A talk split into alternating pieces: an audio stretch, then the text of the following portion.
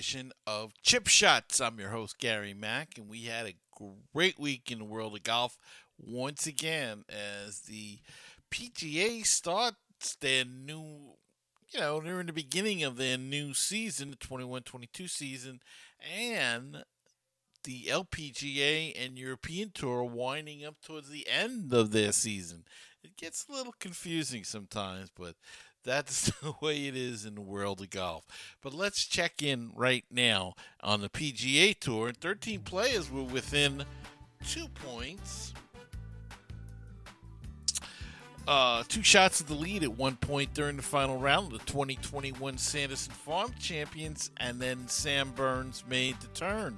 The 25 year old birdied number 11, 13, 14, and 15 to take a two shot lead with three holes to play and was nails down the stretch en route to his second PGA Tour win following the uh, Valspar Championship that he won in May. Burns, who only missed nine greens over his four rounds, was riding the riding a great streak all week in his first start of the new tour season, finishing the week at 22 under following his final round, 5 under 67, one shot clear of Nick Watney and Cameron Young. The Louisiana native and former LSU Tiger feels right at home on Mississippi's Bermuda grass, not to mention he made his professional debut on tour in 2017 at the Sanderson Farms, where he finished tied for 43.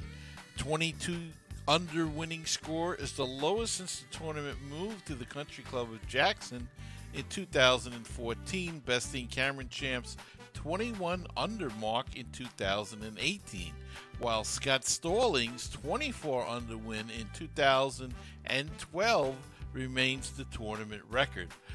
Nick Watney began the week with a 7 under 65 and ran the same game on Sunday to finish at 21 under to finish alongside the rookie Young, who shot four rounds in the 60s this week, culminating with his Saturday, I'm sorry, his Sunday 68. Henrik Norlander shot the low round of the day at 8 under 64 to finish at 20 under and lead a host of players tied for fourth, including local talent Hayden Buckley, Andrew Landry, and Trey Mullinax. So, congratulations to Sam Burns on getting his second win. The PGA Tour Championships Champions Tour was off, but the LPGA was in action, and Celine Boutier birdied the final hole capture her second LPGA Tour title and first on U.S. soil at the ShopRite LPGA Classic in Galloway, New Jersey. Boutier tied her career low with an 8 under 63 at Seaview Golf Club's Bay Course vault past two of the game's brightest lights in Inbee Park and Jin Young Ko.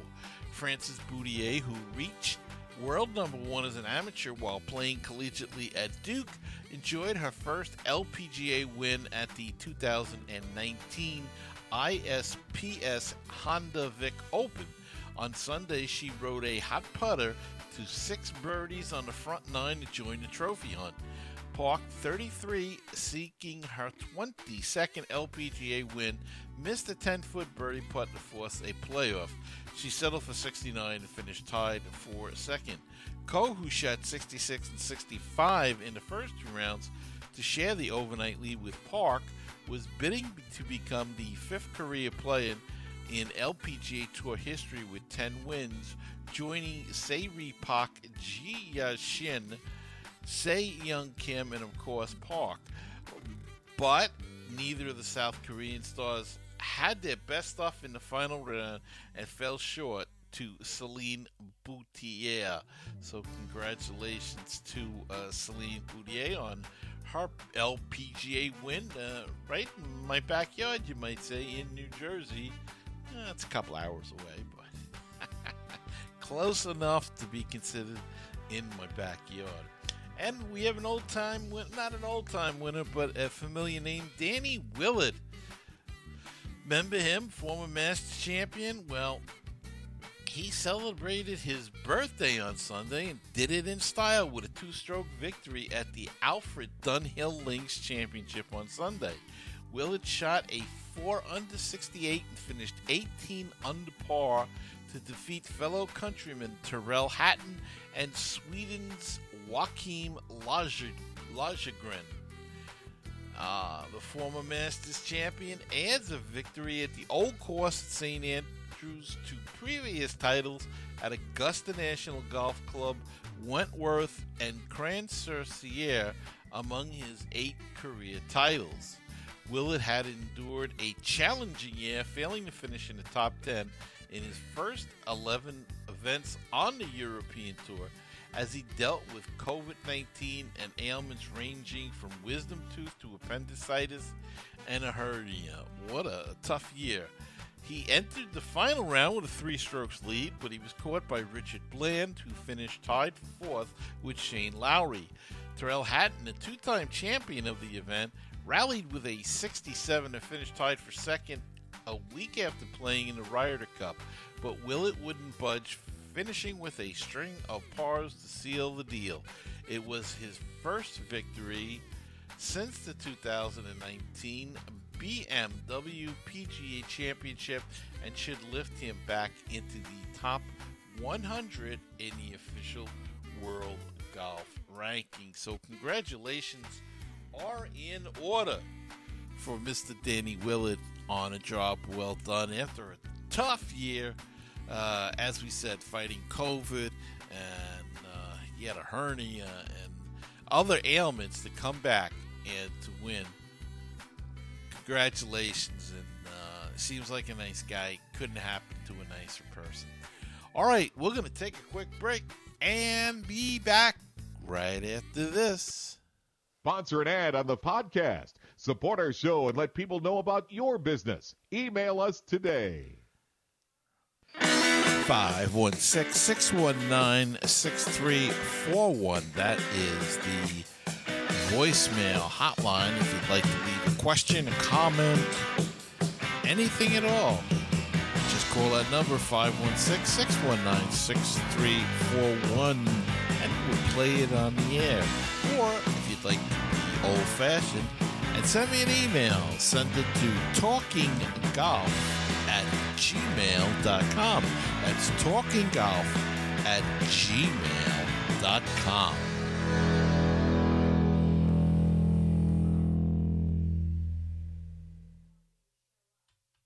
It's time for the golf news of the week. And in the golf news of the week, whoa, that's the wrong picture. There we go. Bubba Watson on Thursday announced that he and longtime caddy Ted Scott were parting ways. Watson called it incredible 15 years together in a social media post. Watson joined the PGA Tour in 2006 and has 12 victories, including the 2012 and 2014 Masters. Scott was on the bag for all of them. It was the second big player caddy split of the day, as a Golf Channel report earlier Thursday said Jim Bones McKay, the longtime caddy of Phil Mickelson, has accepted a full time gig to work with Justin Thomas.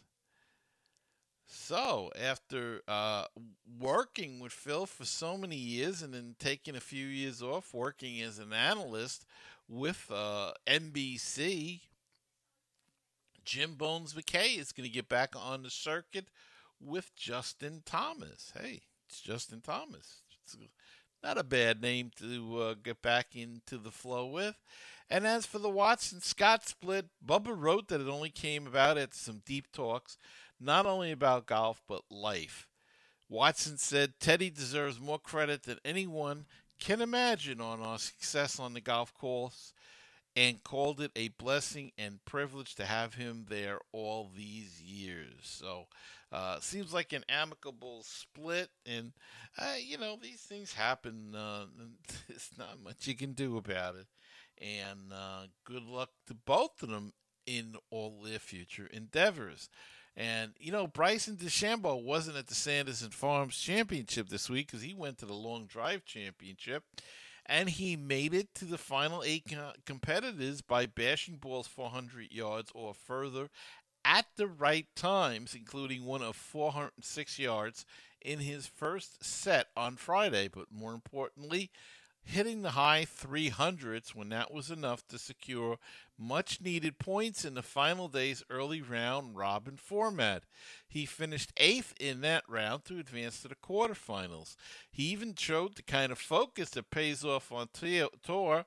On his final set in the round of 16, DeChambeau needed to win the set to advance and was swinging on the line next to Ryan Gregnoll and midway through the set of six balls, Gregnoll suffered a dramatic groin injury, fell to the ground, and stayed there until being helped off the tee. DeChambeau kept looking over with concern, then refocused to win the set and advance. Relative to tour golf, it was a surreal scene. DeChambeau finally hit a wall in a round of eight, which was divided into two groups of four. DeChambeau sent one 391 yards, but it wasn't enough against Justin James's blast of 403 and Martin Borgmeier's 397 yards. At the end of the week of 400 plus, it came down to those six yards.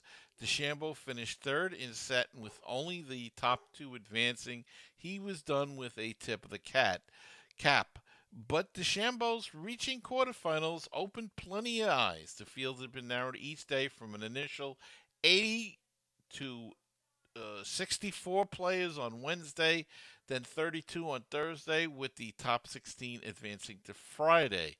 DeChambeau just kept swinging with his longest blast of the week, traveling 412 yards on Tuesday.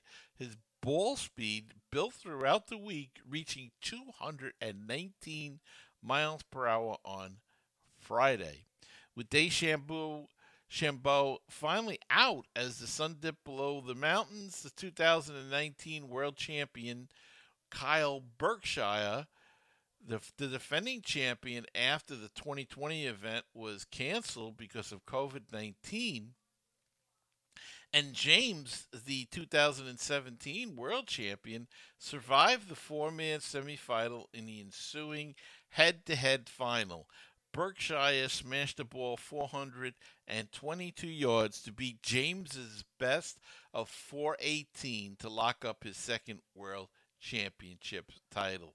So uh, Bryson gave it a shot, you know, and and actually did pretty well. So uh, I wonder if we'll see any of those 416 yards uh, shots on a golf course uh, in in a PGA event, but you know a lot of that is layout too, the setup of the course, and uh, you can't just fire away like that. You need to be somewhat accurate too, and um, they need to be accurate in the long drive, but it, it's uh, they have more room for error than in a competition. So uh, but congratulations for for uh, you know having a great week.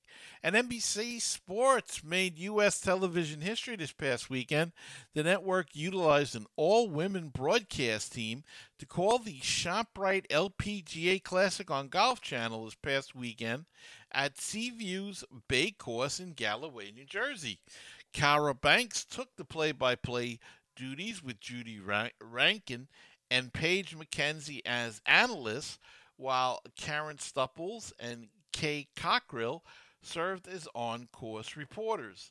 Longtime producer Beth Hutter, who has produced LPGA coverage for more than 15 years, called the shots behind the scenes. So uh, it was interesting. You know, I, I have to tell you, though, once you started watching the golf, it really didn't notice whether it was men or women talking. It, it, you, you just you get into it and and you know you you hear the an- analysis and, and the on course reporting, but I really didn't notice any eh, you know anything different.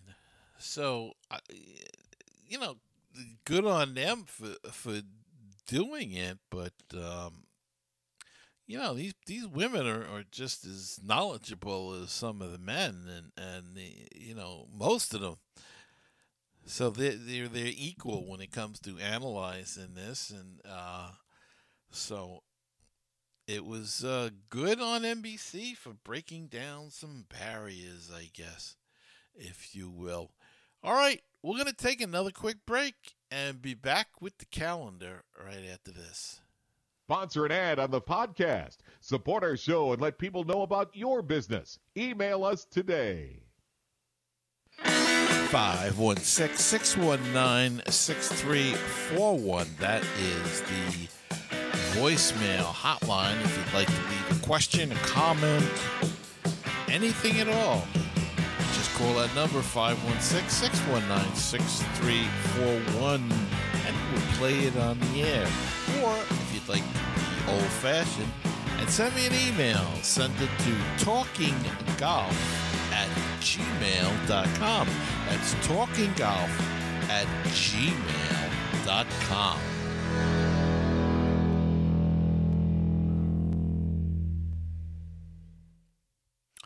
All right, and we are back, and it's time for the calendar. And on the calendar for next week, we've got all tours in action as the PGA is going to be holding the Shriners Children's Open, and Martin Laird is defending champion there.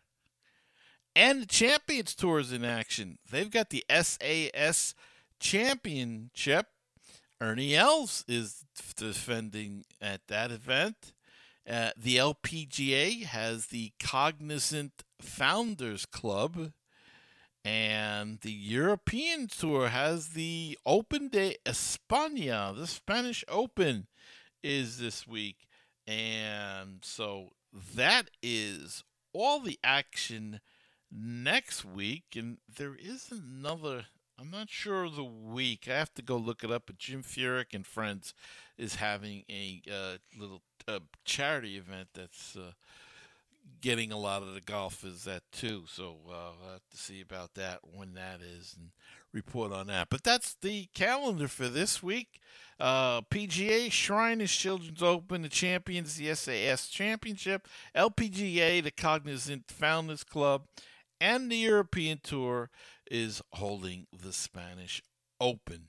And that's going to wrap it up for this week's show. Hope you enjoyed it and I hope you'll join me again next week. If you're new to the channel, I hope that you will hit the subscribe button, smash that like button. It makes the YouTube, uh, especially the YouTube uh, analytics and algorithm smile.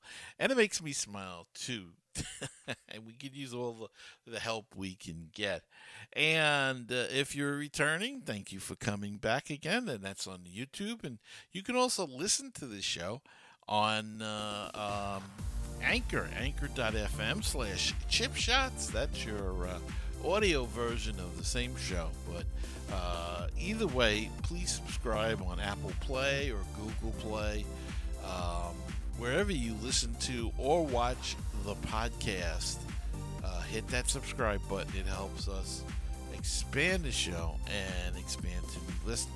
So until next time, remember as you walk down the fairways of life, you must smell the roses, for you only get to play one round. Have a great week, and I'll see you next time on another edition of Chip Shots.